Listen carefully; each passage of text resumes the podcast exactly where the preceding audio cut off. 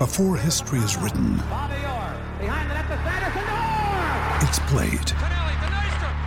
Before it's frozen in time, it's fought one shift at a time. Before it's etched in silver, it's carved in ice. What happens next will last forever. The Stanley Cup Final on ABC and ESPN Plus begins Saturday. With threats to our nation waiting around every corner, adaptability is more important than ever. When conditions change without notice, quick strategic thinking is crucial. And with obstacles consistently impending, determination is essential in overcoming them. It's this willingness, decisiveness, and resilience that sets Marines apart. With our fighting spirit, we don't just fight battles, we win them. Marines are the constant our nation counts on to fight the unknown. And through adaptable problem solving, we do just that. Learn more at marines.com. When you need mealtime inspiration, it's worth shopping Kroger, where you'll find over 30,000 mouthwatering choices that excite your inner foodie. And no matter what tasty choice you make, you'll enjoy our everyday low prices, plus extra ways to save, like digital coupons worth over $600 each week. You can also save up to $1 off per gallon at the pump with fuel points. More savings and more inspiring flavors make shopping Kroger worth it every time. Kroger, fresh for everyone. Fuel restrictions apply.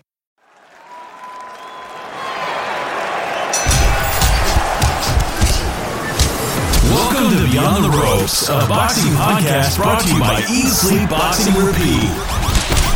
The place for the Northwest and boxing news, news, reviews, and interviews. Here's your host, Sean Basto.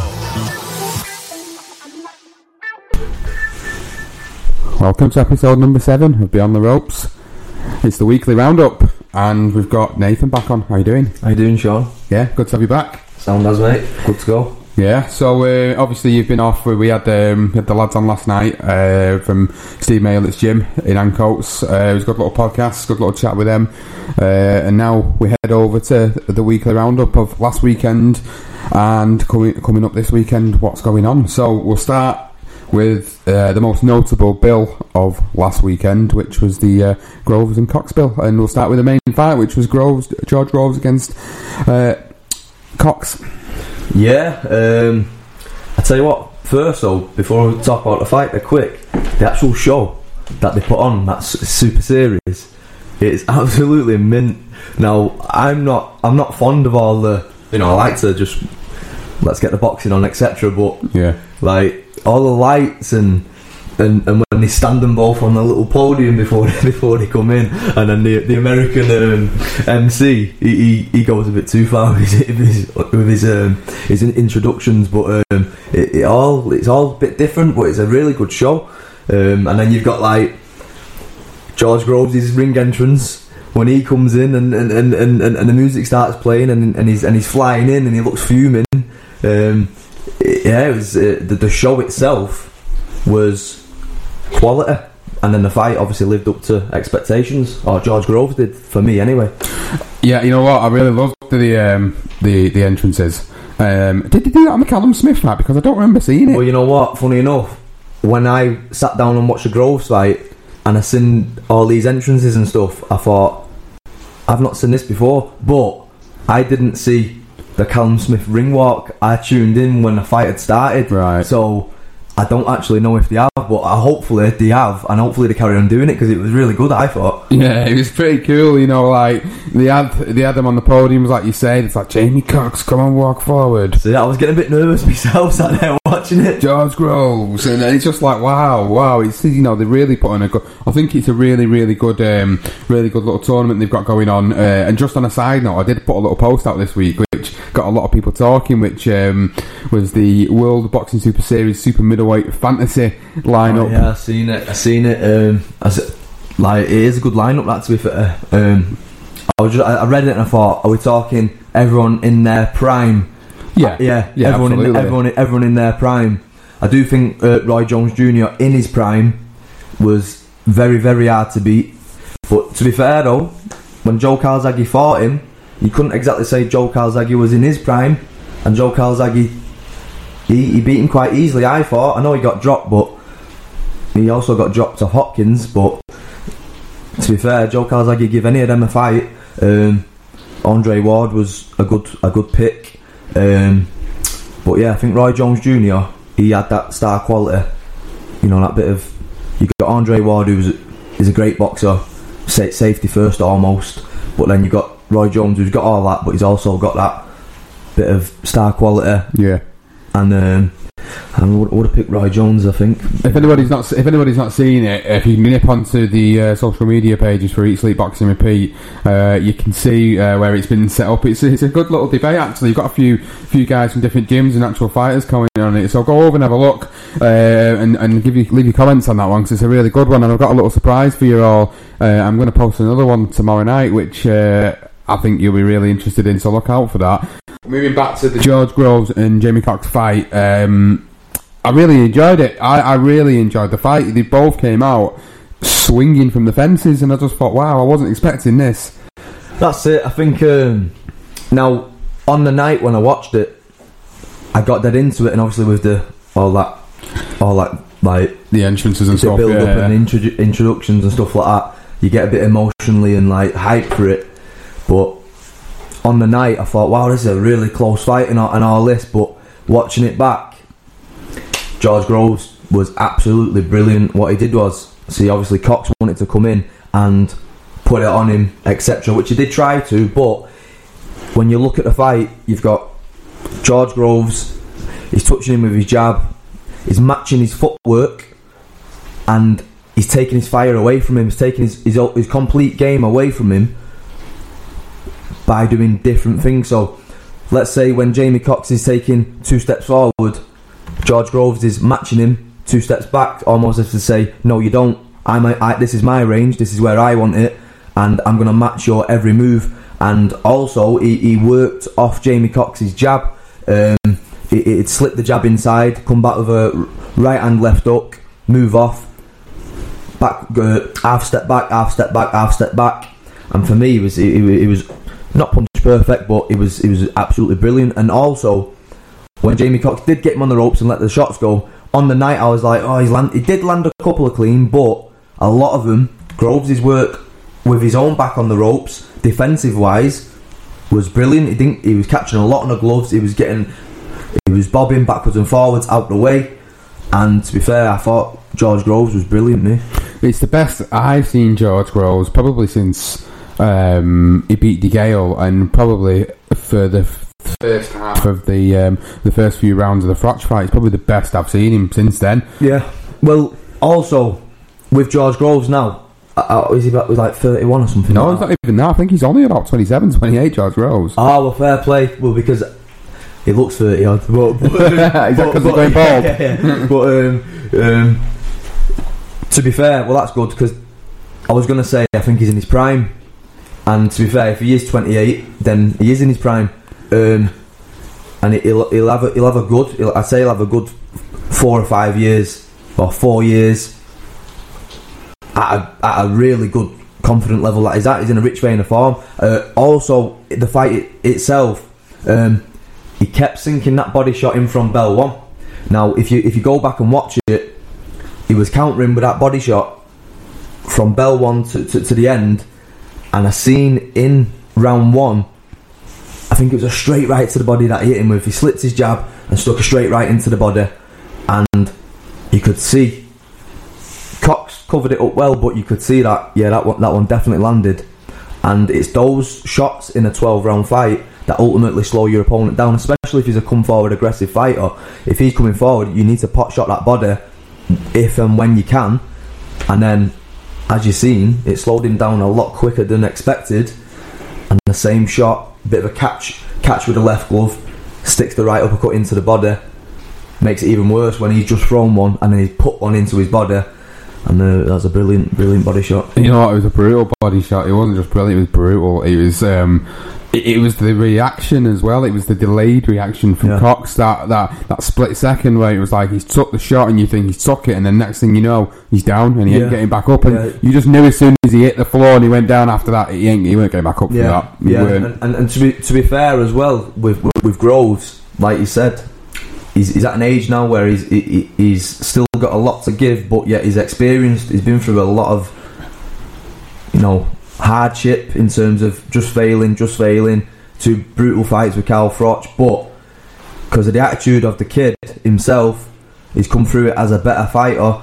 And what you seen was, let's say when he was an up and comer, I wasn't necessarily a massive fan of George Groves when he was up and coming. Um, when people used to put it on him, like I could go back to say when he fought Kenny Anderson, the Scottish lad, the big Scottish lad, he nearly got knocked out of him. When he used to come under fire, he used to panic, panic, panic, panic. Then he'd start trying to throw back, and then he'd get chinned. Yeah. But now, when Cox put it on him, George Groves, it it was like, I've seen this before. I'm not worried about it. I'm just gonna move, Bob, move, take him on the gloves, gonna get through your little storm, and then I'm gonna get you. So he's matured as a fighter, and he's at his best. To be fair, So that leads us nicely into obviously what's now happened as a result of George Groves retaining his title and getting through to the semi final of the World Boxing Super Series. He now goes up against uh, another British formidable opponent, I would like to call him, in Chris Eubank Jr., who obviously we talked about previously got a great knockout uh, the, the week before against Yildirim. So now he's going into that fight. They're talking about the 20th of January being the provisional date. Um, they're not saying whether um, it's going to be an outdoor, sta- outdoor stadium or an indoor arena, but I think that's a type of fight that could probably fill a, a, you know a, a normal sized state Yeah. football stadium Yeah. for sure. Yeah. like a you know like West Ham's ground or or you know somewhere like that. Really, I think in my mind would be where he could probably fill up. So. I, I'm quite excited about that. I am. Really, I'm really excited to see what's going to happen in that fight. Yeah. Now, for me, there's still a lot of unknown with Chris Eubank. Um, I was very critical of him. Say when when he beat was it Renold Quinlan? Was Yeah. it, that his, Yeah, that that's when he. That's when he won the I. The yeah, I, he was like IBO. eleven and one and one, and then everyone was like hyping like mad about him, and but I was like, I don't know. But since then, to be fair, I've actually become not a fan, but I do respect what he, he's improved a lot since then, and you can tell he's dedicated. You can't knock him for, for for not being dedicated. You have to respect someone who is dedicated, and he is, and he's improved as a boxer since then. Um, but see, my only thought going into this fight is every single opponent, or almost every single opponent, since his Billy Joe Saunders loss, they've all been one style. Gloves up, plod forward, not much footwork. Every single one, literally every single one, has been like that. Now, with George Groves, he'll take half a step back, he'll touch you with his jab, he's going to counter punch you. And for me, in my opinion, that style beats Chris Eubank Jr. and it exposes his flaws. Everyone since the Billy Joe Saunders fight have not been able to expose his flaws, and he has improved as a fighter. And he, did, he probably did need he needed to fight an, another five or six plodders, so to speak yeah. because he has improved as a fighter, but I still think even the, the improved Chris Eubank is now stepping in with a, a George Groves in the form of his life, who's a natural, brilliant counterpuncher. He's a big guy. He's bigger than Chris Eubank uh, in terms of natural. As a human being, he's, a, he's, a, he's a, more of a lump, in my opinion. Although Eubank is a machine, um, I do see George Groves exposing him because he. I'm not saying he's not a great fighter because he, he's, he's, he's, he's rapidly becoming. Uh, he's, you know, he's got a big reputation for being this machine and stuff like that. But I do think after this fight, I think he'll get beat. I think George Groves will beat him. And I think that celebrity status that he's been given unjustly because he's not the amount of attention that he's got and, and, and cameras and all that, and he's like he's on Loose Women on ITV and stuff like that. uh, like George Groves should be on Loose Women on ITV, if anyone. Let's be honest. But because he's Chris Eubank Jr. And, and he's the son of Chris Eubank, he's got all this. And for me, it's unjust for, at the moment. But he is a good fighter. But I do think that celebrity status. It's event, enjoy it while it's here because I do eventually think, just like let's say Ronda, um, Ronda Rousey. Exactly Ronda Rousey. Everyone was machine, machine, machine. To be honest, at the time I took a look at her and went, no, she's not good. I don't care what you say, she is not good at fighting. She's not good at boxing at all. And funny enough, everyone said to me, "You're mad," or like, "Or you hate her," or something like that. I'm like, no, I'm not. Trust me, she is not good. And then on the very next fight, she got red boxed off. And don't get me wrong, Eubank, I'm not, I'm not comparing him to her, but she had this celebrity status, and now nobody cares about her. Yeah. She's destined for WWE. To, I wouldn't mind seeing her in WWE, to be fair.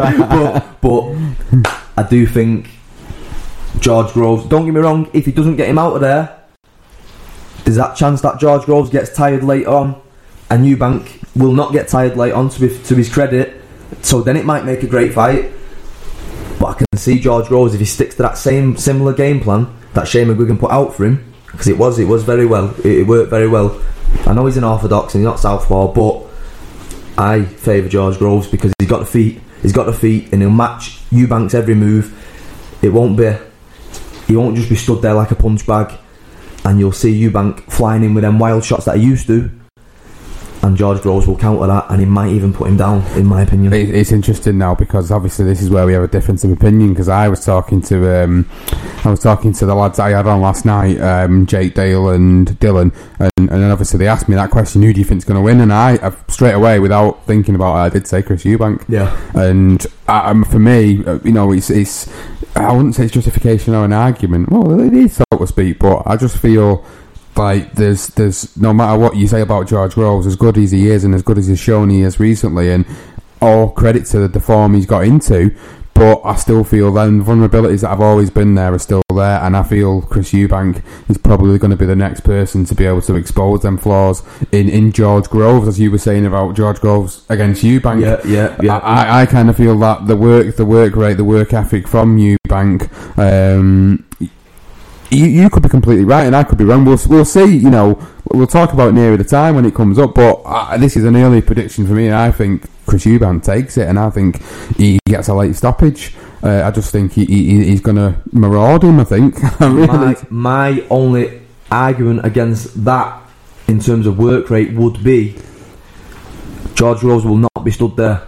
Therefore, Chris Eubank won't be able to throw all those punches, and he's not gonna be a machine in front of a, a, unit like George Groves. I do I do feel when he feels George Groves' power because he can hit, that will play a part in the fight itself, and I think he'll match his his feet. He won't let him get into range and just start throwing a lot of punches. Now that is this is where the don't get me wrong, he is a good fighter and he has improved, but it's like all the opponents that has been put in front of him since the Billy Joe Saunders fight have been put there to keep this hype train going. He's not a full on hype, he can fight, don't get Yeah, me wrong, yeah. but it's it, it, what I'm saying is it's not he is he is not as good as all those fights have made him look. It's a bit harsh that, but I do feel George Grove George Groves has got the boxing IQ to, like he did against Cox, take Eubank's game away from him with his solid jab. He's got a great jab. That in itself will stop Eubank from throwing loads and loads of punches. And I also think George Groves' power will stun him. And if he starts getting all wild and flying in, George Groves will slip the shot and he will make him pay. I can see Eubank getting put down in this fight. If George Groves doesn't get him out of there, then starts tiring like he has done in a number of fights, then Chris Eubank has got a heart, he has got a pair of balls to be fair to him. He is a legit fighter, he is a warrior. He will walk, he will then start to try and walk George Groves down later on, and then it'll become a great fight. But I am siding with George Groves getting him out of there before before round seven. Not in terms of annihilation. I just think he's gonna land that, that great shot on him because he's gonna walk straight onto it after a wild haymaker. George Groves will maybe dip a shoulder and stick a right uppercut up the middle, and it'll be it'll be that like the punch that Eubank knocked that last kid out with. It'll be similar to it'll be similar against him, in my opinion. But fair play if he does go and win it, and everyone's entitled to believe Chris Eubank will win it because from the naked eye, he is looking brilliant at the moment. I just do see the IQ of George Groves taking away Eubank's game. That is just my opinion. I, I can't wait for it. I mean, I am genuinely excited to see it, and and whilst obviously you've got a good a good argument for, for, for you know Groves winning the fight, um, there's gonna it is gonna be a mixed bag, and there is gonna be people that are gonna be like me and you sat here going. I think Eubank's going to win, and, and someone else is going to say, "Oh, I think Groves is going to Yeah. win." They're going to give their arguments why. Yeah. Um, people might not think mine's quite a much have a valid argument than yours, but I'm still sticking with. I'm Everyone's entitled to opinion, no, Sean. You know, I'm still sticking with Eubank. yeah, I'm exactly. st- I'm, going. That's, that's fine. That, that's, that, no, it's fair enough because Eubank can win the fight. You know what I mean? It- it- It's it's I do, I do think it's that kind of a Yeah. fight. I do think it is going to be.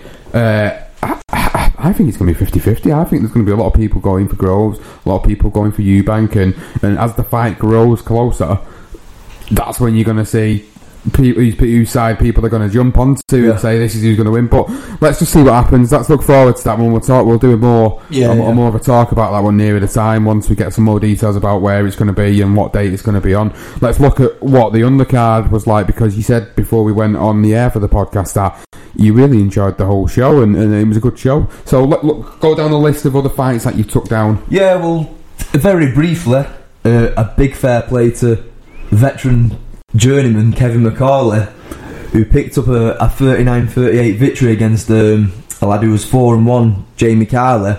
Um, I watched that one live.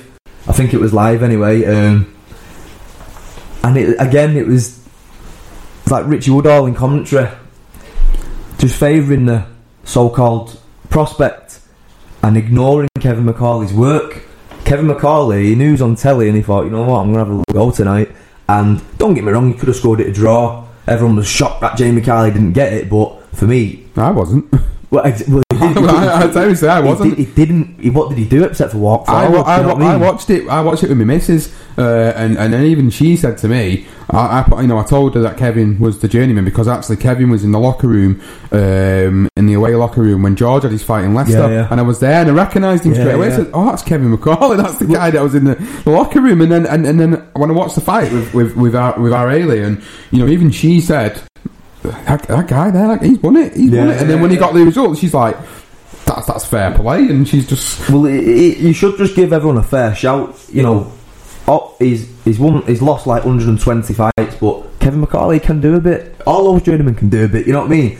And to be fair to me, he put four and five shots together, and he was pinging off Jamie Carley's head. So they are technically scoring shots. Yeah. Just because he's the journeyman doesn't mean you don't score them. No, no, And to be fair. I was delighted to see him get the decision. No disrespect to the other kid, but it was nice to see him get his hand raised on live TV after the graft that he puts in as a journeyman fighter. Yeah. They don't get they don't get credit. week in week out He's, as well. he's jumped on telly and he's and he's defeated uh, a lad who's four and one there, and fair play to him.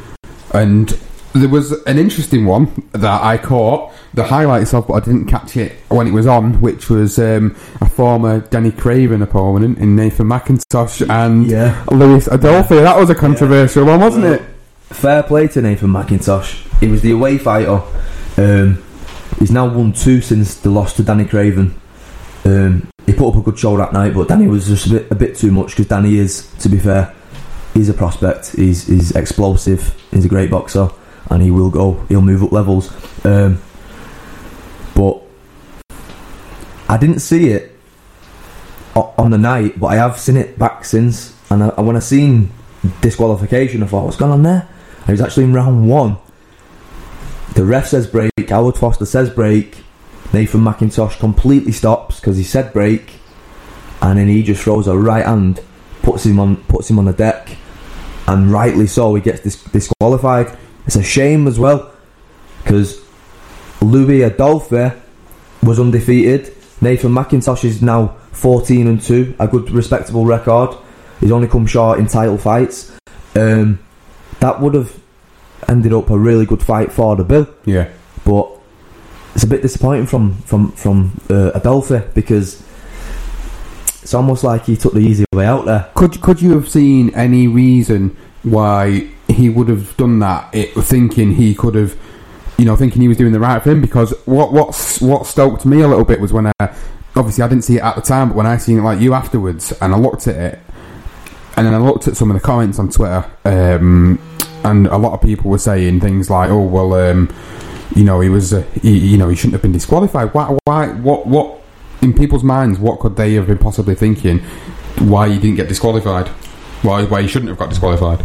Floyd Mayweather comes into it again, doesn't it? Because when he knocked out Victor Ortiz, that was controversial, but everyone said, no, that was fair play. You know, the ref didn't say break. Uh, they carried on boxing, they knocked him out. No. I don't know Louis Adolphe, I don't know him, but maybe that was his Floyd Mayweather moment. Because some kids, they like to mimic what famous people do Yeah. he's he's he's probably seen Victor Ortiz he's in front of him, not Nathan McIntosh. Do you think he's? Do you think he's had like a bit of a heat of the moment situation, possibly, and just He's- not even maybe not even heard Howard Foster because you know you know yourself some situations where you could be in the heat of the moment and like someone's telling you break break. Well, yeah, he could be he could be hyped up for the fight, and he just threw a right hand. That that and, and and maybe everyone's been a bit too harsh on him, but then he didn't help himself when he's sticking his fingers up to all the crowd and sticks. Yeah, obviously there was So- no there was so no need for that. He, lo- he, lo- he looked like a temperamental type, and I just believe he's thought. You know what? He said break, but you know? I'm going to whack him. I, I when I watched it, I thought bit out of order, that mate. You, you've you're live on telly. You, you never know. You don't. Only he knows. We don't know what goes through other people's No, no, minds. course he not. might have thought, "I'm live on the World Super Series here. Let's do some co- controversy." Surely not, but he's done it yeah. and, and he got disqualified, and rightly so, in my opinion. And, and well done, Nathan McIntosh, who moves now to 14 and 2, and a lot, away he goes. One of the fights I wanted to talk about was the one that was probably my favourite fight of the night. Uh, obviously, barring George Groves, Jamie Cox, but this was the one that I wasn't expecting to go the way it did, uh, and it was John Ryder and Patrick Nielsen. Now, I'd seen Patrick Nielsen a few times before on a few different undercards, and I'd seen that he'd only been beaten off Chudinov, which is a former Groves opponent who, he beat for the world title. And I thought, you know, Patrick Nielsen's probably going to do a job on Ryder here. Ryder's just been thrown in there just as a bit of a uh, a bit of a way to sort of maybe give Nielsen a bit of British exposure because he's on a British platform. Um, well, he's in, a, he's in he's in Britain. He was in London. Yeah. You know, and I thought he's a Sauerland fighter as well. And I thought this is the way for them to kind of promote him. And wow, what what what happened? What happened in that fight was just like I wasn't expecting it. Yeah, well, well Kalle Sauerland's face uh, told the story. He was very, very gutted. He was gutted when, when, when, when Nielsen got knocked out. I've not seen a load of Patrick Nielsen, and for me, I was very disappointed. It like you hear, oh, this guy's the next Mikkel Kessler.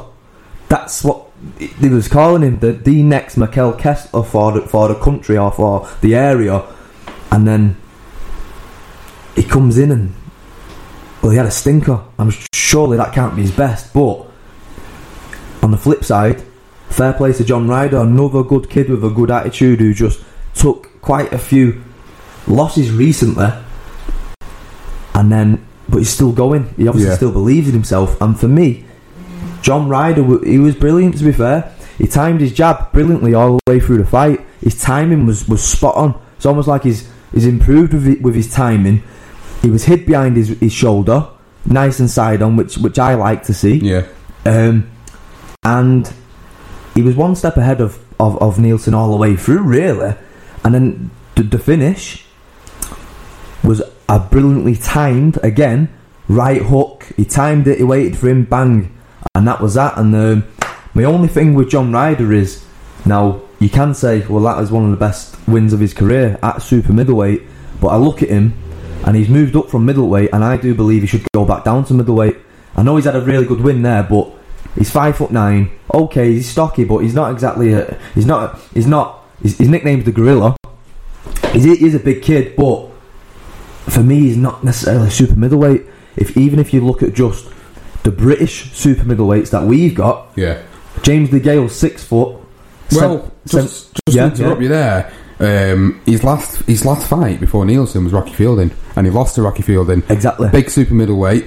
Patrick Nielsen, big super middleweight, and you could look at the physical advantages Nielsen had on the night, and I was so surprised how he was able to get in the pocket uh, and do what Yeah, he did. Yeah, he looked quite small, didn't he? He did, he did. Like you said about the middleweight, super middleweight Yeah. weights, he looked like a middleweight fighting a super middleweight, maybe even light heavyweight. Nielsen that, big, That's he could it. make it. And when when he got the win, the commentary was like, maybe he can go and fight for a WBA now. He just won that fight, and I'm thinking we got beat off Rocky Fielding, and you you know you you know what I think of Rocky Fielding from previous podcasts. Yeah. I don't think he's quite there, me.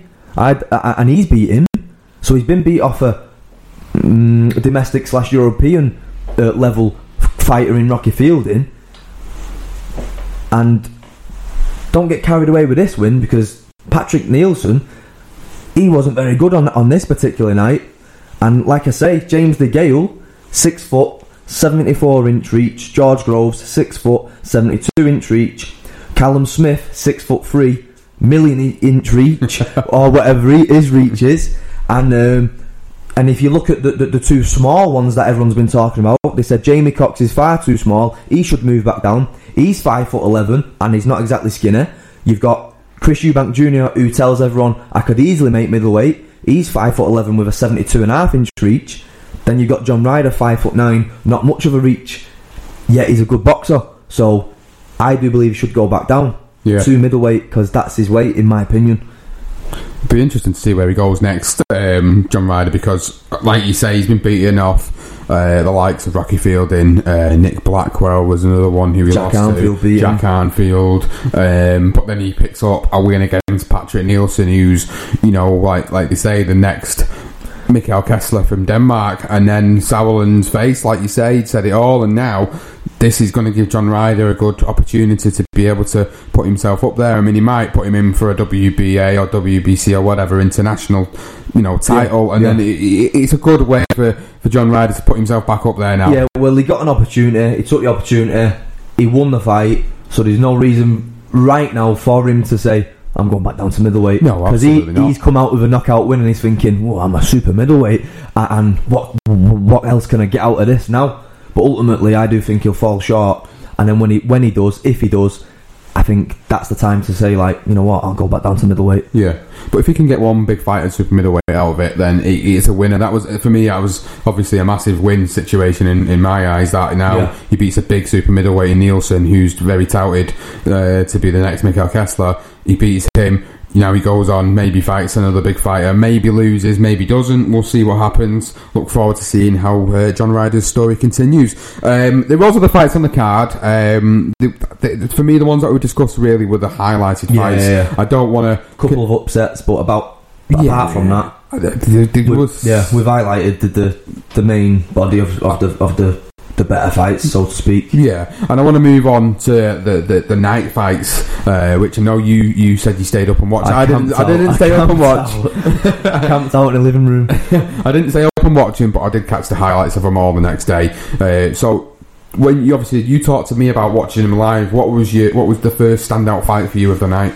Um, well, I think the first fight they showed a little bit of the Santa Cruz undercard, but I think the first meaningful fight, so to speak, would be Abner Mares, and he boxed uh, Andres Gutierrez. I think that was for a, uh, I think that was for a world title, uh, like the the regular version of the, of the of the belt or something like that. But anyway, m- there's not much to to to to talk about in that fight because it was so one sided. I think he won every single round.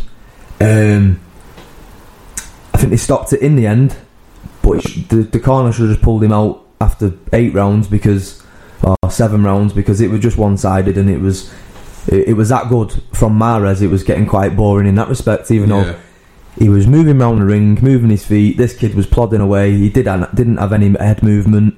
Uh, yeah, he only had he only had plan A, but that's about it. He didn't have no other plan, and he was just walking onto shots. He was getting his face smashed up. Mares was moving around, and when it, what I liked about him was he didn't just go one two all the way through the fight. He counted with one two three four five six, then moved, then one two three four five six, then moved. Um, Manny Pacquiao esque in some respect, but a bit more say disciplined than Pacquiao used to be. Obviously, Pacquiao was all action. He didn't really care about being disciplined. This kid, he put on a disciplined performance, and uh, that was a very good performance. But other than that, there's not much to say. Other than he's earned his potential shot at Leo Santa Cruz. So it was actually for the WBA uh, World Featherweight title, Yeah, yeah. which which he uh, which he holds at the moment. Yeah. Um, Gutierrez was that the same Gutierrez who was supposed to fight Frampton, um, oh, and the one that hurt his Oh. slipped in the shower and hurt his chin and I'm cut all not his sure, chin. but, but it's possible, possibly that, yeah. I, I'm looking. I'm looking. something like 35 and 1 uh, his, his record. I- I, I couldn't believe, to be honest with you, Sean, I went on BoxRec to check his record, and no disrespect because he's fighting at world level, but I couldn't believe he'd, he'd won all those fights and only lost one Yeah. because he was he, he, he didn't have much of an idea. Don't get me wrong, he had a very good kid in front of him who made him look bad, but he didn't have no plan B or didn't, didn't even move his head. He was just walking into shots and wasn't really wasn't really great to to, to, see. You know what I mean? He thought his corner should have just let should have just pulled him out as well because it was a it was a lost cause. Well, I've, I've just double checked on Boxrec while he was talking then, and it was the same Gutierrez who was supposed to fight Frampton a couple of months back. right. So that's really interesting. Yeah. Um, that, that, that I think Frampton would have done exactly the same to him, to be honest, as Yeah. Mares did. Yeah. So Mares now goes in uh, to the potential fight with Leo Santa Cruz. But let's move on to Santa Cruz's fight. Um, obviously, he he picked up the victory at the weekend as well. Yeah, against Chris Avalos. Um, I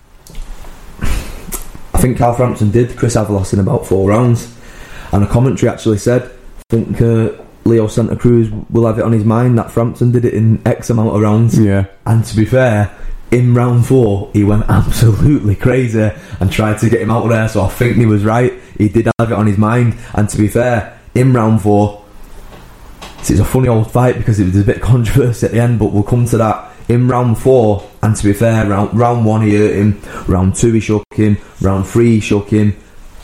Tough kid, Chris Avalos. He took it and that, but he was wobbling all over. Round four, he came under a massive, massive assault from Leo Santa Cruz.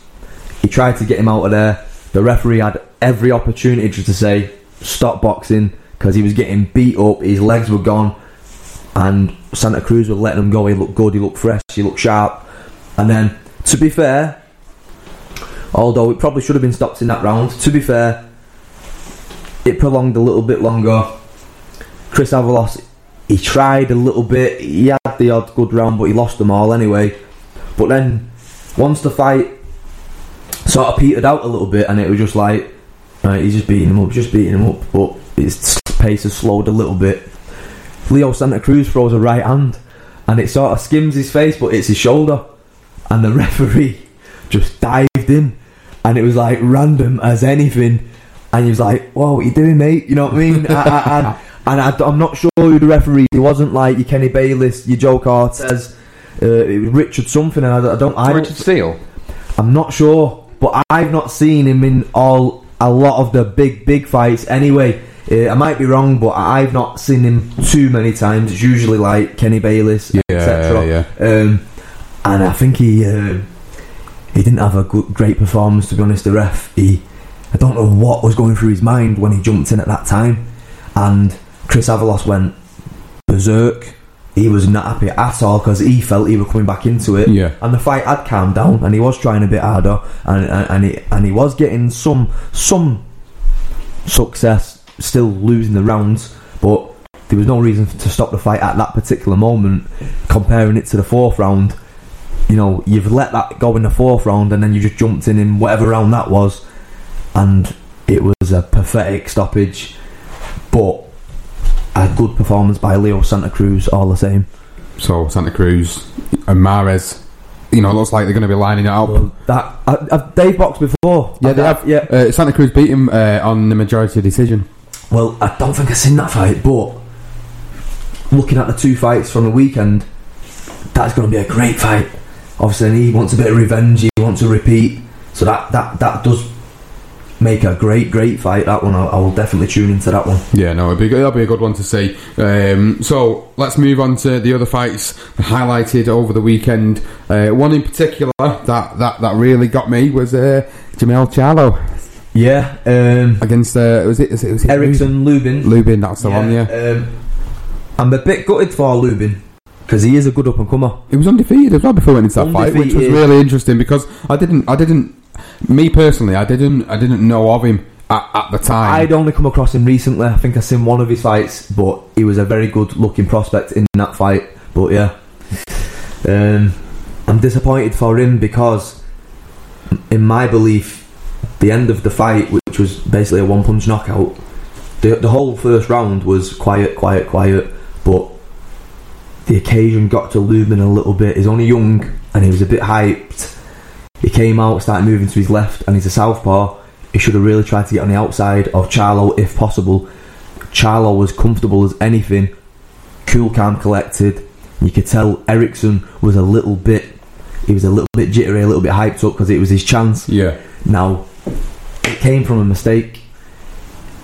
The knockout came from a mistake. Now, he dipped out the way. I learn the people who I fight uh, train to, to, to dip out the way. If you're a southpaw, dip out the way Yeah. of the right hander's right hand. But because he was nervous, he rushed it. Jermell Charlo threw a double jab. Don't dip out the way of the double jab because the right hand's coming after it. He, he dipped out the way of the jab and he, he took his eye completely off Charlo. He made Charlo's mind up. Charlo was going to throw a straight right. I'm totally convinced that he wasn't going to throw an uppercut. But because he dipped like fast as anything away from his jab, he's made Charlo's mind up for him. Yeah. He's whipped an uppercut. He's looking. He's looking. He's dipped down. He's looking away. So he didn't even see it land. He's just gone bang right in the side of his jaw, and it's no surprise that it was a one-shot knockout when you look back at it.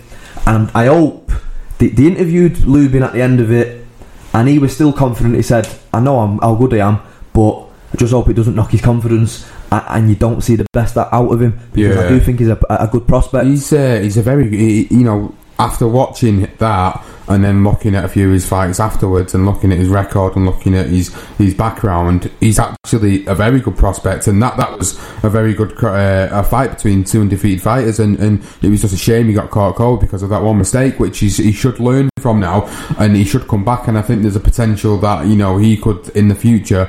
Go on to, to, to do some great things in that particular division. Yeah, you could compare that now to uh, when Daniel Jacobs got knocked out Yes. uh, early on in his career.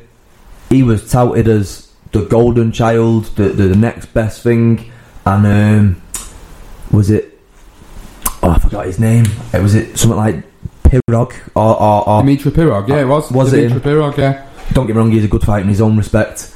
Um, he knocked Daniel Jacobs out, and it was like, wow, what's happened there? I thought this Daniel Jacobs kid was the next. But to be fair to Jacobs, amongst other setbacks in his career with like cancer and stuff like that, he's come back and put in the performance of his life against uh, GGG. Hopefully, Lubin can take this devastating defeat and take the positives, knowing he's a good fighter, and come back stronger and not like weaker. Well, we'll see how it, how it works because we've seen how you know defeats like that can be devastating for fighters.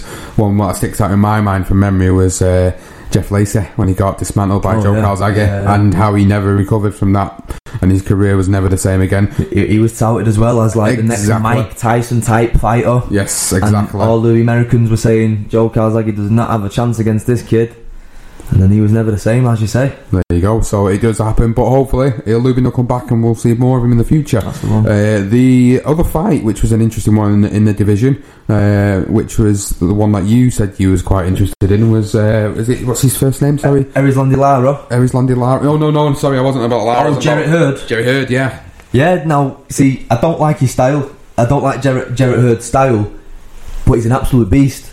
He's a big dude. He's confident as anything. He looks a bit cocky, but in a good way. He's got a big blonde afro. He don't, he don't, he don't care for, for no one's opinion. And to be fair to him, he's fighting Austin Trout, who's a a, a, wide, wide known person yeah, in, yeah, in the he's sport. very well known. He's fought, Yeah. fought some great Yeah, fights. he's been, world, world champion. He's fought Canelo, etc., etc. Uh, I think he's boxed Cotto. uh, Miguel Cotto. Cotto as well. Um, Jarrett Hurd just went in there. He puts his gloves up, He starts waving them in, walking him down, walking him down, walking him down. It's not particularly my interest in, in a fighter. yeah, I like a, a nice boxer, disciplined, collective, but this kid just walking into people knowing he's going to knock them out.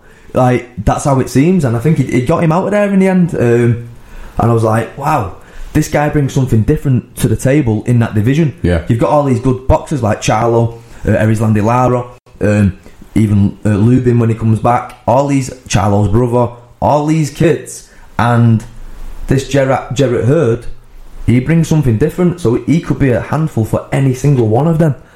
Um, it's a good performance, to be fair. He's a bit of a beast. He's got like the, Yeah, you know, he he's, he's getting a reputation now for being like he doesn't care. He's walking you down. He's putting his gloves up. He's laughing at you. He'll take your shots and he'll say no, it doesn't hurt. So fair play to him. It was a good performance. the the next day, obviously Sunday, well Sunday daytime, I seen uh, uh, another social media outlet post a picture of uh, a potential fight between Charlo and Hurd. What do you think about that? Um, see, Charlo's he's knocking guys out, and he does bang. Can Jarrett Hurd walk into his punches? You, you'd favour, you'd favour Charlo. I, I would favour Charlo because of the styles. Yeah. I prefer Charlo uh, the boxing that he does bring, but this Jarrett Hurd is potentially on the cusp of becoming like a star if he goes and walks these fighters down, Yeah, and it is possible because he looks tough as anything. Yeah, yeah. And next thing you know, Jarrett Hurd, because he's got the he's got the uh, personality to go with it. Like he seems, you know, cheeky, cocky, confident. He could end up being the next superstar in in, in America, so so to speak. Um, you'd hope Jermell Charlo would stick to a game plan and, and, and see the opportunity to outbox him. But he might still just walk you down anyway. Yeah. So it is very interesting. I wouldn't really like to put put put my colours on on any one of them right now. Yeah. But but it is it is an interesting fight that because he, he's a bit of a beast. Hurt. yeah. I'm, I'll look forward to see if that ever materialises in the future. Uh, you did talk about Erislandy Lara a little bit earlier, so briefly just talk about that fight and, and how that went. Well, see, Aries Lara is my type of fighter to, to, to almost to the T. Um, it, it- maybe he could be a bit more more adventurous, and he got a lot of boos on the weekend. But I was, it was about half five in the morning over here, and I was a bit tired. And funny enough, you'd think the Jermell Charlo victory would wake me up, but to be honest, Aries Aries Lara, when when I, when I copped his fight and, and the boxing that he was putting on, I sat up and I was wide awake because I love that type of fighting. Um, he is a purist. He's always been a very slick, skillful Oh, fighter. mate, honestly, I, I look at him and I think he's one of the most underrated fighters out there. He's a Cuban. Uh, he, he, he, he- he's another one. He just he does almost things perfectly. He picks his punches absolutely brilliantly. He's nice and side on. When his opponent's attacking him, he'll close up his, his, his stance. He'll show him a little shoulder and uh, he'll dip out the way the right hand. He'll move his feet and he'll hit you with a straight left, followed by a right screw straight left. Then he'll, then then he won't go too far. If you take a step forward, he's going to take a little step back, touch you, touch you, touch you, and it, it- it's I love that. Me, he's an absolute brilliant boxer. Got a lot of boos. The kid was trying to get into it, but he just took his game away from him completely.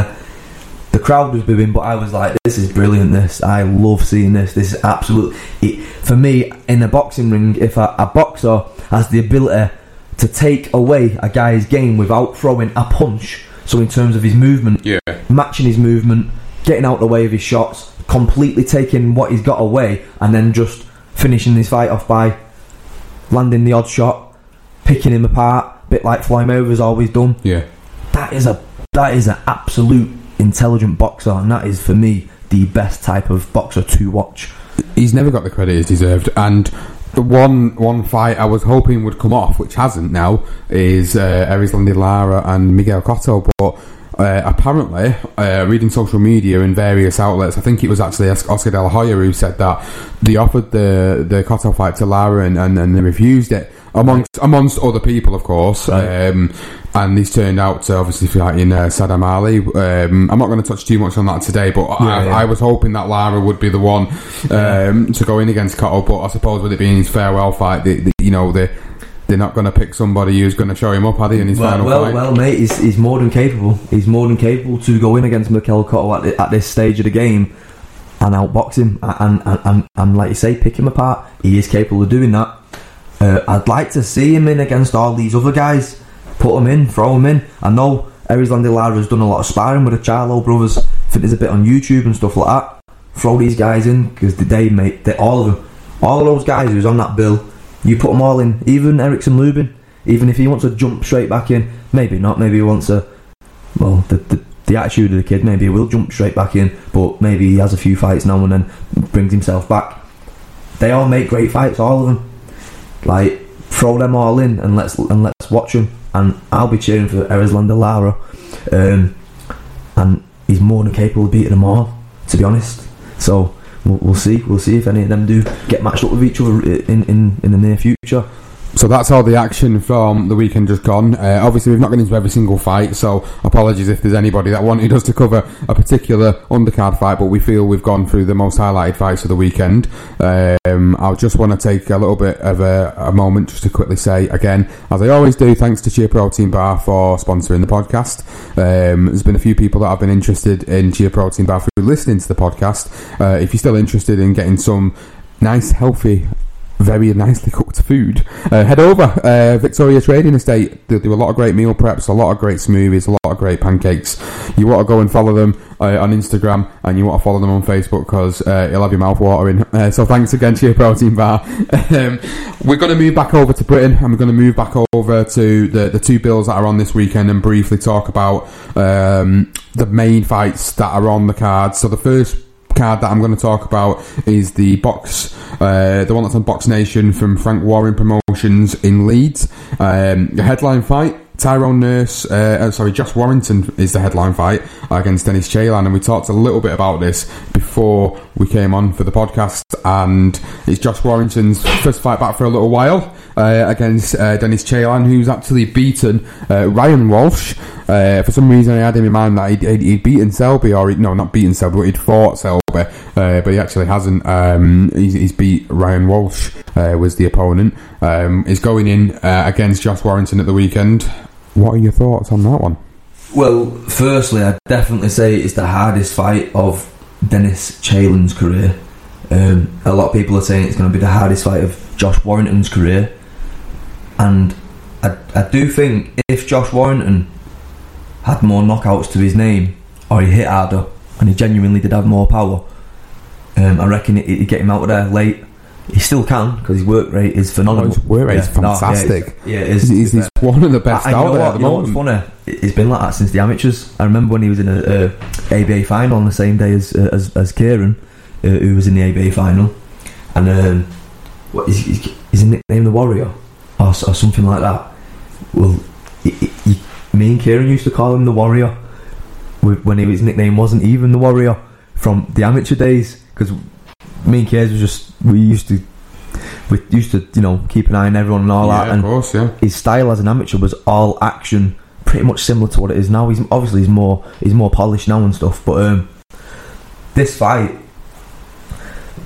You, you, you'd, you'd have to expect maybe Josh Warrington losing the first few because he can box a bit. Dennis Ceylan, but I do. I've not seen much of him from, but from what I've seen, I do see Josh Warrington putting too too much pressure on him. Yeah, maybe even stopping him late on in the fight. Um, he's only had five knockouts out of the twenty five wins, which is not a is not a lot. You know what I'm saying? Yeah, but doesn't mean he can't stop a kid either. Um, maybe it'll go to points. Maybe he'll win 116, 112, something like that. But while it, that is a good fight, to be fair, that, that will be TV watchable. Um, so the card, looking at the card, to be fair, it's it's a good look card actually. Tyrone Nurse and Jack Catterall.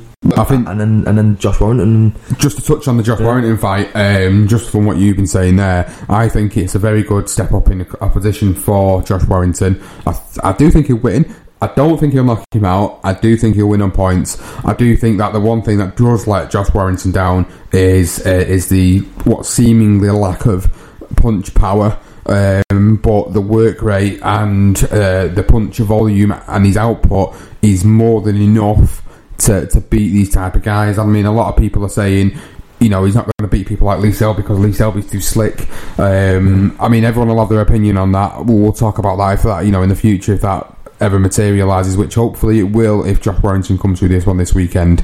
Um, I, am expecting a, a, Josh Warrington win, um, but one of the other big, big fights on that card is the British light welterweight title between Tyrone Nurse and Jack Catterall. Yeah, um, again, um, funny enough, on the same ABA final bill down in Crystal Palace, um, I'm pretty sure Tyrone Nurse was on that same same bill that I'm going on about. Actually, funny enough, uh, Kieran, Josh Warrington, Tyrone Nurse, all three of them was on the same one. And Kieran's been, Kieran's been mates with Tyrone Nurse since since uh, since the amateurs. Um, and I know they're quite friendly these days. I know Dylan Moran's done sparring with him and stuff. Yeah, he has. Yeah, Uh, I've in- seen some of that. in Yeah, preparation for this fight. Um, oh, it's a funny old fight. This it is a funny old fight because usually when you get a fight, it's usually like come forward fighter against boxer. That's that happens quite a lot. But in this one, you've got two great boxers. One's tall as anything.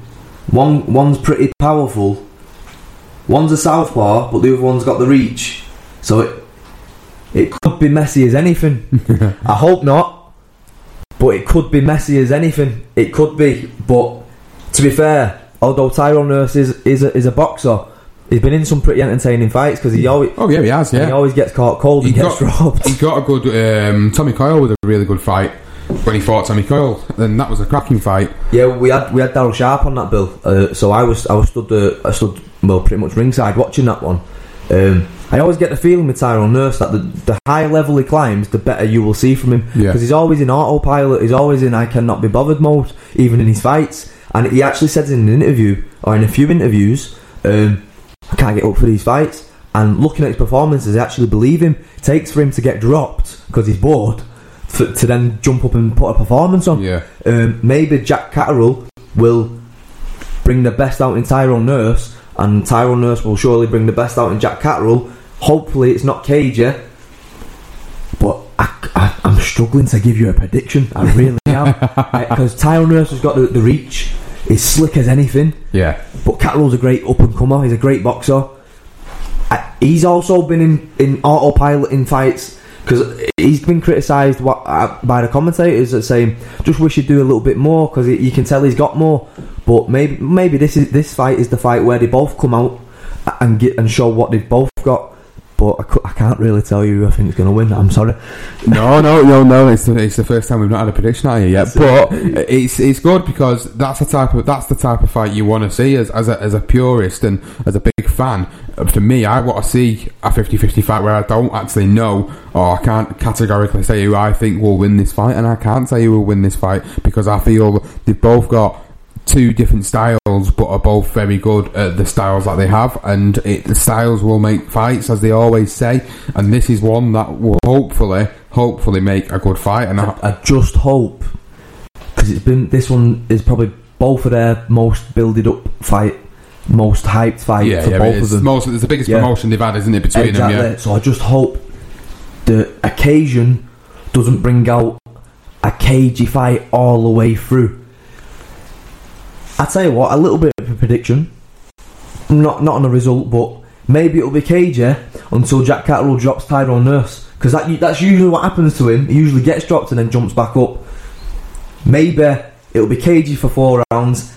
Then he gets hit with a left hand out of nowhere. He gets uh, a flash knockdown. Then he jumps up. Then you get the fight, yeah, and then it's a great fight from from from for a good six or seven rounds, and then okay, if it does go that way with him dropping him, maybe you're seeing Jack Catterall nick a points decision. But I wouldn't really want to put a prediction on it either because I'm not too sure. We'll see what happens. I'm looking forward to watching it. Uh, let me move on to another highlighted fight on that particular card, uh, which is Zelfa Barrett and Chris Conwell. Uh, Chris Conwell, who's sponsored by Tia Protein Bar, also. Um, that's going to be uh, a bit of a a bit of a, a crossroads fight for me, and I'll tell you why I think it's going to be a crossroads fight. Zelfa Barrett, he's 18 and 0. Um, it's a big step up uh, in, in in opposition, uh, in my opinion. I mean, people could say, "Shut up, Sean, you're wrong." No, it is to be but I, I feel I feel that this is a big step up for him in opposition. Um, for Chris Conwell, it's also a big step up for him in opposition because he's been out for a little while. Uh, he's back in the ring. He was supposed to fight on the second of September, but because he got this fight, he was pulled off that card, uh, to my understanding. And he's got this big fight on Box Nation against Zelfa Barrett, Battle of Manchester, as I call it. and it, it's, There's only ever one battle of Manchester, and that's Kieran Fowler versus Anthony Cromer. you can have to call it something else. smaller battle of Manchester. Okay, so it's a good it's a good battle of up and coming, uh, and it's for the English super featherweight title. Um, I don't want to. I'm going to not give a prediction on this one, um, just because uh, out of respect for Chris and the fact that he's. Um, He's sitting on the same fence that Jack Massey was on last week. I'm on- I'm on- he didn't make too many predictions himself, did it? Um, no, I, I mean I don't know. I mean, Matt, Matt, obviously, you know, I, I, I've met Chris a few times, and I've not really, I've never met Zelfa yet, and I've not had the opportunity to meet him. Um, so obviously, you kind of become a little bit biased towards the guy you Yeah, kind yeah, of know, yeah, Uh, and, and and obviously, I'd like to see Chris do well and be successful and, and earn a good crust for his family. But on the other side of the coin, I'm, I'm struggling to see how he's going to beat Zelfa because I feel Zelfa is sort of next level, and he, I've, this could be his. I've said it a few times before. I think this could be his coming out party. It's a good timing for the fight, though, because, like you say, it is a step up for Zelfa Barrett because he's only boxed one person with a winning record.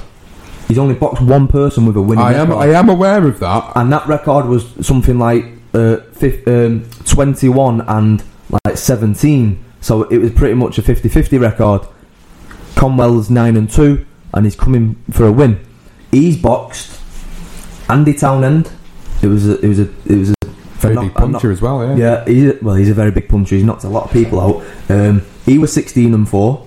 He, he beat Lee Appleyard, who was eight and one at the time, by round six knockout. So that is a meaningful fight right there because Lee Appleyard is no slouch. No. he's a good fighter. No, no, he to is. be fair, so that is a very good win.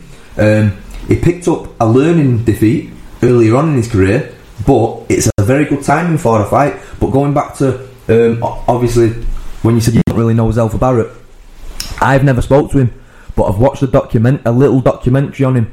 Um, I think it was on Box Nation. It was only an advert or something like that. And from seeing that, this was only recently. Is this is this the one where he talks about the, so the losses in his family? And doing it for his mum. Yeah, yeah, and doing yeah. it for his mum. I have seen that I- myself. I- and when I seen that, I thought, fair play to you. yeah. because that is I'm all about that family and all that, and he, it wasn't an act. He was he was he was pouring it out there, genuine.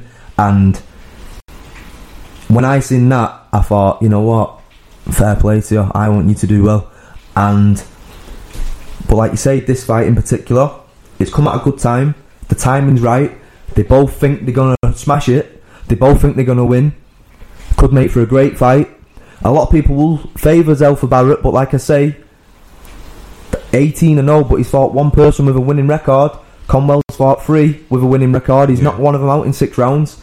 It's a great fight, to be fair. So moving on, uh, looking at a couple of the other fighters on the card. Tommy Langford's back on this card. Um, it's his first fight back since the loss uh, for the interim WBO World Middleweight title against uh, Khurtsidze, who was supposed to fight Billy Joe Saunders, who then ended up getting pulled out because of a failed drugs test. So Tommy Langford's back. He's also beat one of your good friends, Sam Sheedy, who's. Uh, we'll give a quick Yeah. shout out to Sam Yeah. because obviously I did post it uh, this week. I was gutted to, to sort of hear about the fact that he's made the decision to retire, but I'm happy that he's found peace in, in, in the decision to do so. So, uh, you know, good luck in your career, or whatever you decide to go and do next. Yeah, on that particular night, I actually thought Sam Sheedy won um, against Tommy Langford. I thought I give it to Sheedy by two, two or three points that night. Um, it was slow to go, but Tommy Langford was supposed to finish the fight, and, and it was actually Sam Sheedy who was finishing the fight off. But anyway, uh, happy retirement to Sam, and uh, shout out to everyone at Sheffield Boxing Centre. Yeah, we'll come and see you soon. Hundred percent. Uh, it's- they are great people. To be fair, they, they're absolutely great people. Um, they've been good to uh, my brother Kieran, and uh, since since that came about, when when when like when Kieran wasn't forgotten about or anything, he, he came back on his own accord. But they was good to Kiers in in terms of like I think they had a lot to do with um, Kieran getting that medal off the Queen and stuff like that, and, and, and that was a nice touch by by, by them boys. And uh, ever since then, I've been absolutely great mates with them. They've got some great boxers coming up themselves, and obviously we'll we'll, we'll head down there. Yeah, we will. soon. We'll head down there. We'll go and get him on the podcast, and we'll have a good, we'll have a good little natter with him, and have a good laugh with him. Um, obviously, I had Jack Massey on last week, Uh, he was the special guest on the podcast, and he's also on the card. Um, it's going to be interesting to see Jack back in action. He's he's. Uh, I mean, you listen to the podcast. Obviously, you wasn't on uh, on the podcast yeah. with Jack, but. Y- You know, we, we listened to what Jack was saying, and he's up. He's up there. He's in the top ten British rankings. He's got potentially some good fights coming his way. Yeah, I, I- I hope he makes his opponent graft as hard as he made you graft for that 45 minutes. he's a man of few words, to be fair, but but he's, he's, he's obviously he's a good he's a good fighter. He's 12 and 0. He's a six knockout, so he can bang. He looks like a lump. Age 24. He's my age. Now, um, he's uh, he's fought plenty of people with winning records, and he's beat them.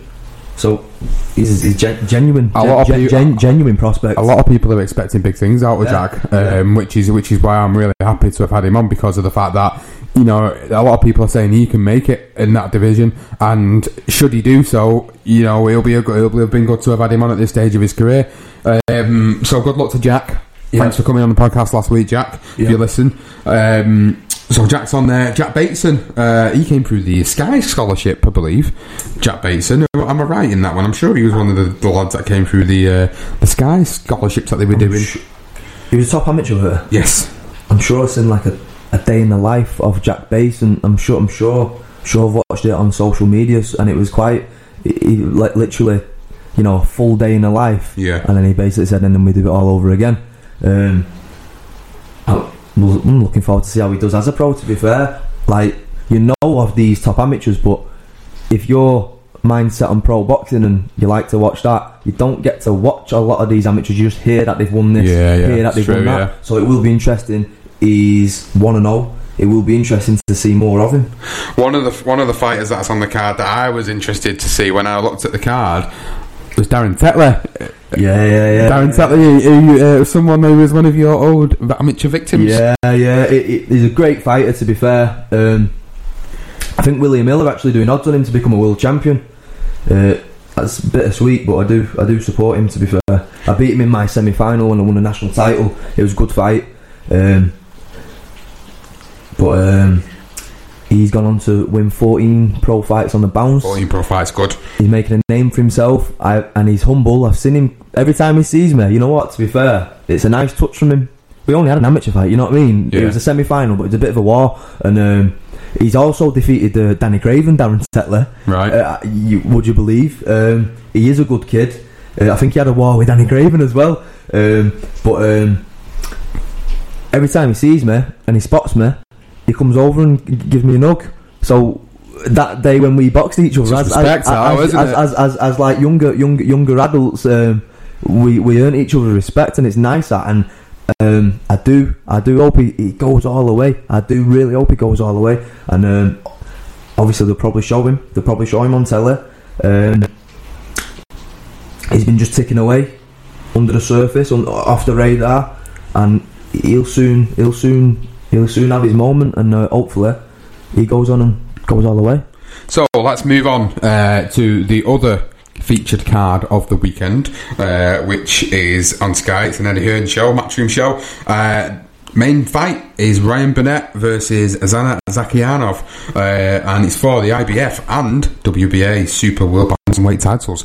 That I think he's going to be a cracking fight. Yeah, he was actually at Kane for our promotion show, weren't he? He came in Ricky Hatton, he's Ricky Hatton's Yes. fighter. Yeah, he was. He was. It was in Yeah, Middleton a few him. weeks ago. Came in the ring. Uh, he was there. He came to watch the show. I've seen him in Hatton's gym when I went and did some filming uh, in Hatton's gym uh, about eight weeks ago, and I seen him. He's a very intense little guy, very intense training guy. You know, Yeah. trainer. Wow, I'm looking forward to that. Burnett he's also a very, very good fighter. I'm a Burnett fan. I, I, it's that style again. Uh, I think he's. I don't think he's southpaw. I think he's orthodox, is he? But um, he's fantastic. He's a, he's a natural, and and and um, what I would say to him is, don't start proving you can fight. He had a fight not long ago. I forgot who he was against now, but he had a fight not long ago, and he said, "I wanted to show everyone that I could fight because everyone's been criticising me, saying like he's just boxing, boxing, boxing." No, stick to the boxing, boxing, boxing. Don't don't start proving you can fight. You know you can fight.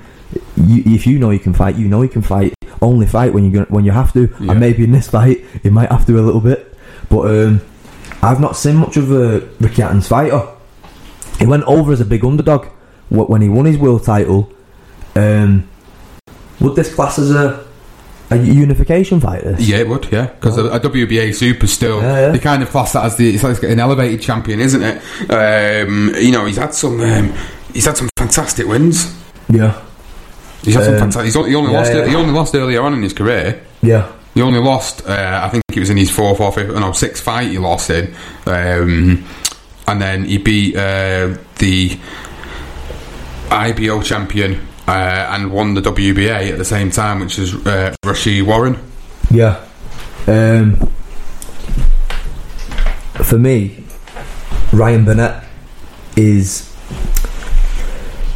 he's a bit special. He's one of those it, like everything's effortless. Like when it when he um, when he, he boxed Lee Haskins, who is another, you know, he's been world champion. He, he's he- he's world class in his own right. I know he's coming to the, towards the end of his career. He beat Lee Haskins in a breeze, and you don't do that to an awkward opponent like Lee Haskins, who- who's a southpaw himself, awkward as anything. Ryan Burnett, I favour Ryan Burnett in this fight, um, but can't really say that because I've not seen loads of. Yeah, Exactly. So I'd, I'd be interested to see the fight. It could turn out to be a very, very, very good fight. The styles will will gel. Yeah, One's gonna, I believe, like he's ferocious. This kid, he looks like a little ferocious kid. Um, and then Ryan Burnett's silky as anything. So it, that will turn up, turn out to be a, a great fight. To be fair. Yeah, be a good one. Uh, a couple of the other fights on the undercard that I want to mention. Um, we've got Anthony Fowler back on the undercard. Um, we've got to see him back in action. He is fighting someone with a sort of 50, bit of a 50-50 record.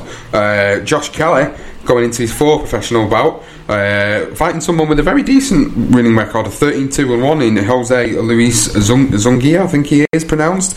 Uh, Josh Kelly made famous from his 10 left hooks Yeah. uh, that he put in the fight uh, He's a got a couple nice months style. back. Yeah, he's got a nice style. He's got a nice style. He puts his hands down. He's all it's all like instinct boxing. You know, I'm a fan of that. Um, to be honest, I used to be a bit like that myself. Uh, like my hands was down, and and I used to just like evade punches. But yeah, he's uh, he's captured the imagination of not just the, the, the purist boxing fan, but say the casual boxing fan when they when they've tuned in and they're like, "Wow, look at this Josh Kelly kid." Yeah. Um, and I think a lot of people are talking about him, but also there, like good look, he's a good looking lad as well, and that's yeah, what that's yeah, what. it's star quality, isn't it? Yeah, It's, yeah, he's got a bit of everything, and I think you know they really Matchroom are going to build him up to be like that. Um, quickly moving on to another fighter on the card is Tyrone McKenna. Uh, he's stepping up against Renald Garrido, who's been in with some good British fighters uh, in Frankie Gavin. Um, he's also been in with. Let me just have a look. It's Bradley Saunders as well. Um, so he's been in with quite a Robbie Davies Jr. Uh, so he has been in with quite a few decent British fighters. Um, and he's got 19, and 19 wins, 16 losses, and two draws in his record. So it's a good step up for 14 in old McKenna. So, you know, it's going to be so much boxing on this weekend that I'm going to have all the try and find all the time to try and get to watch it all. So that's going to be a good card. One thing that's popped into my mind that I've completely overlooked about the boxing this weekend and about the weekly uh, going into the week the weekend's fights is uh, Joe Joyce's debut on Friday against Ian Lewison. yeah, it's mad, isn't it? Against Ian Lewison, like No slouch, Ian No, Lewison. He's no, a- no, he's- yeah. he's, a- he's an absolute scrapper. who, who did have that great fight with on telly with now? It was was it someone like Dillian Whyte? I think he For the Brit- was yeah, it the- was, for the British? Oh, yeah, yeah, yeah. Dillian Whyte. Yeah, he's going in with him on his debut. Yeah, Uh, they're obviously expecting big things out of Joe Joyce. Well, yeah, obviously uh, that's a it's a big shout, like, but if he comes through it, everyone's talking. So looking forward to seeing that one. To be fair, is, is he under, is he the kid who's under David David Haye's promotion? yeah, yeah, yeah. He's Yeah, having yeah. making promotions, and he's on Yeah. their uh, card on uh, Dave on Friday night. Yeah. You'll be able to catch that on Dave. You'll be able to yeah. catch the Box Nation show. You'll be able to catch the Matchroom show on Sky. So another good weekend. That's worth tuning into that one just to see that one. To be Yeah, fair, I, I will. I will be tuning Yeah. into it. I mean, you know, it'll be a good one to watch. Uh, so it'll be a good weekend for boxing this weekend. So I'm really looking forward to it. Um, a couple of other little side notes. I did discuss it with the lads um, last night, and I want to discuss it with you. Um, Joshua's change of opponent to Carlos Takam. Oh, you know what? It, it's it's probably going to stay pay per view, is it? It is staying pay per view. Which I know, I, know, I know. Anthony Joshua is pay per view, but but I'm going to be honest with you. I, I've seen this kid fight against uh, Joseph Parker. Seen a bit of him on YouTube as well. Although he's very, very tough, he does not pose a threat to Anthony Joshua, uh, uh, and and that's to do with Anthony Joshua being a good fighter. But I think he's made for Joshua. He's made for Joshua's he, style. like, a lot of people and that, and even Anthony Joshua saying, you know what, he's got a, he's got a head like concrete. It's going to be a long night. I bet you he walks right onto a right hand and he's out. I bet you he walks onto a right hand and he's out. He's not walking through Anthony Joshua's punches head on. No way. Who is? Who's walking onto Anthony At the moment, nobody. Uh, You know what I'm saying? And he actually leads with his head and stuff. And his defence isn't exactly. He has a bit of a shell, but once he starts throwing, his defences are wide open. Yeah. He's getting knocked out with a counter right hand. I'm telling you, it might be an uppercut. You've heard it here first. He's getting knocked out. It'll be early. And if it's not, fair play to him because he can take a shot.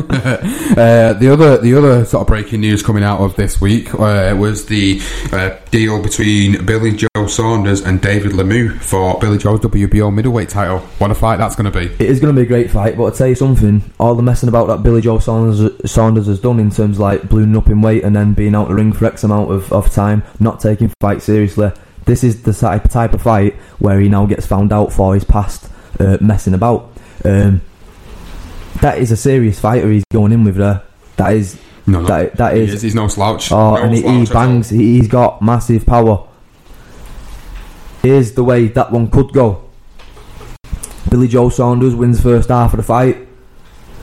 Starts slowing down like he usually does, and this time he won't get away with it. This time he might just get knocked out. Like he can take a punch, Billy Joe Saunders. I'm not saying that he can take a punch. He's not exactly like he's he's been wobbled a millions of times, and he can take a big shot. But Yeah. this dude bangs, and if he's uh, gassing late on, that kid has got a massive heart. He will not stop coming at you, and he will find you. And I'm not gonna set a prediction out just yet. I'm gonna I'm gonna watch him a bit more. I'm gonna watch Billy Joe's last performance a bit more. I'm gonna watch uh, Lim- last performances a bit more. But early early little prediction, not not concrete prediction. He might just catch up with Billy, Sho- Billy Joe Saunders late in a fight. See, we'll see. It'll be a good one. So I want to set a little challenge for next week, and I think let's make this make let's make it interesting. And I've talked about it on last week's podcast, and you might have heard it uh, when you listened uh, on Jack Mass's Yeah. podcast. And I said I, I want I don't just want to. You know, I like the weekly roundups. I love it, and I think it's a good insight for, for fans. Uh, and I love doing it with, uh, with yourself, and it's it's good insight to, to, to what's been going on in the boxing world. But I, I want to make a little bit of fun, and I want next week for us both to go away uh, and come back next week with our uh, top 10 current pound for pound fighters Right, that's interesting.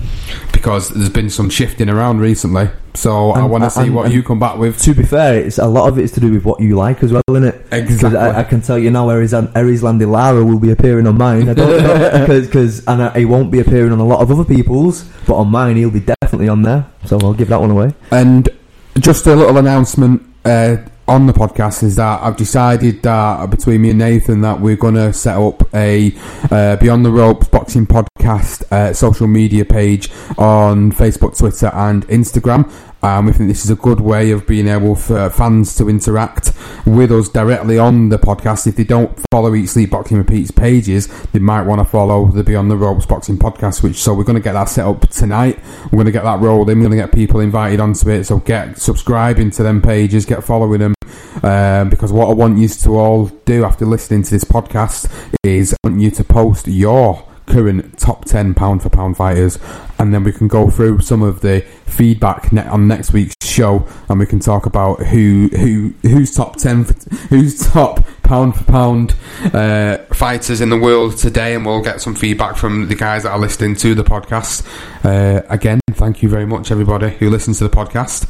Uh, it's been it's been a great few weeks. It's the seventh episode now. It's, it's really sort of picking up speed. Uh, so thanks very much everybody for listening to it. Uh, Nathan have you got anything you want to add No, uh, before we wrap the, no, the show just, up? just repeat that. Really, thanks to everyone for listening. The numbers are going up and up uh, week by week. Um, we're getting a steady over a thousand listens a week a steady that's it, average that's I mean we've not got the seven and a half thousand from the from the week when you first came Yeah. on but I'm not disappointed because we're getting over a thousand people listening a week Everyone- me, that's an achievement. the comments as well. The comment, Yeah, the on, yeah, comments on like social media. You want the comments, like not just the, the, the numbers. People are saying, "I listen to this on the way home. Oh yeah, uh, in fact, I promised someone a shout out when they said this. Uh, Wayne Copley is up, up in Yorkshire. He listens to it on his He way home does. from I have seen him share it, and and, thanks, and Wayne. fair play. People like him, the comments from them people, it, it, it makes you want to uh, do a better podcast a week later. And um, everyone keep tuning in, sharing, liking, and um, make sure you share it with everyone and everyone tune in. Yeah, please, please keep leaving it. Get get your comments on there. Uh, that'll be live probably later on tonight. The boxing uh, Beyond the Ropes boxing podcast pages. Uh, me, me between me and Nathan we'll be running it, and we'll be getting your feedback, and we'll be bringing it onto the show uh, each week. Um, and thanks very much, everybody, for listening, and we'll see you next week. Thank you. Sports Social Podcast Network. Hello, it is Ryan, and we could all use an extra bright spot in our day, couldn't we? Just to make up for things like sitting in traffic, doing the dishes, counting your steps, you know, all the mundane stuff. That is why I'm such a big fan of Chumba Casino. Chumba Casino has all your favorite social casino style games that you can play for free anytime, anywhere with daily bonuses. That should brighten your day a little. Actually, a lot. So sign up now at chumbacasino.com. That's chumbacasino.com. No purchase necessary. Group. Void were prohibited by law. See terms and conditions. 18 plus.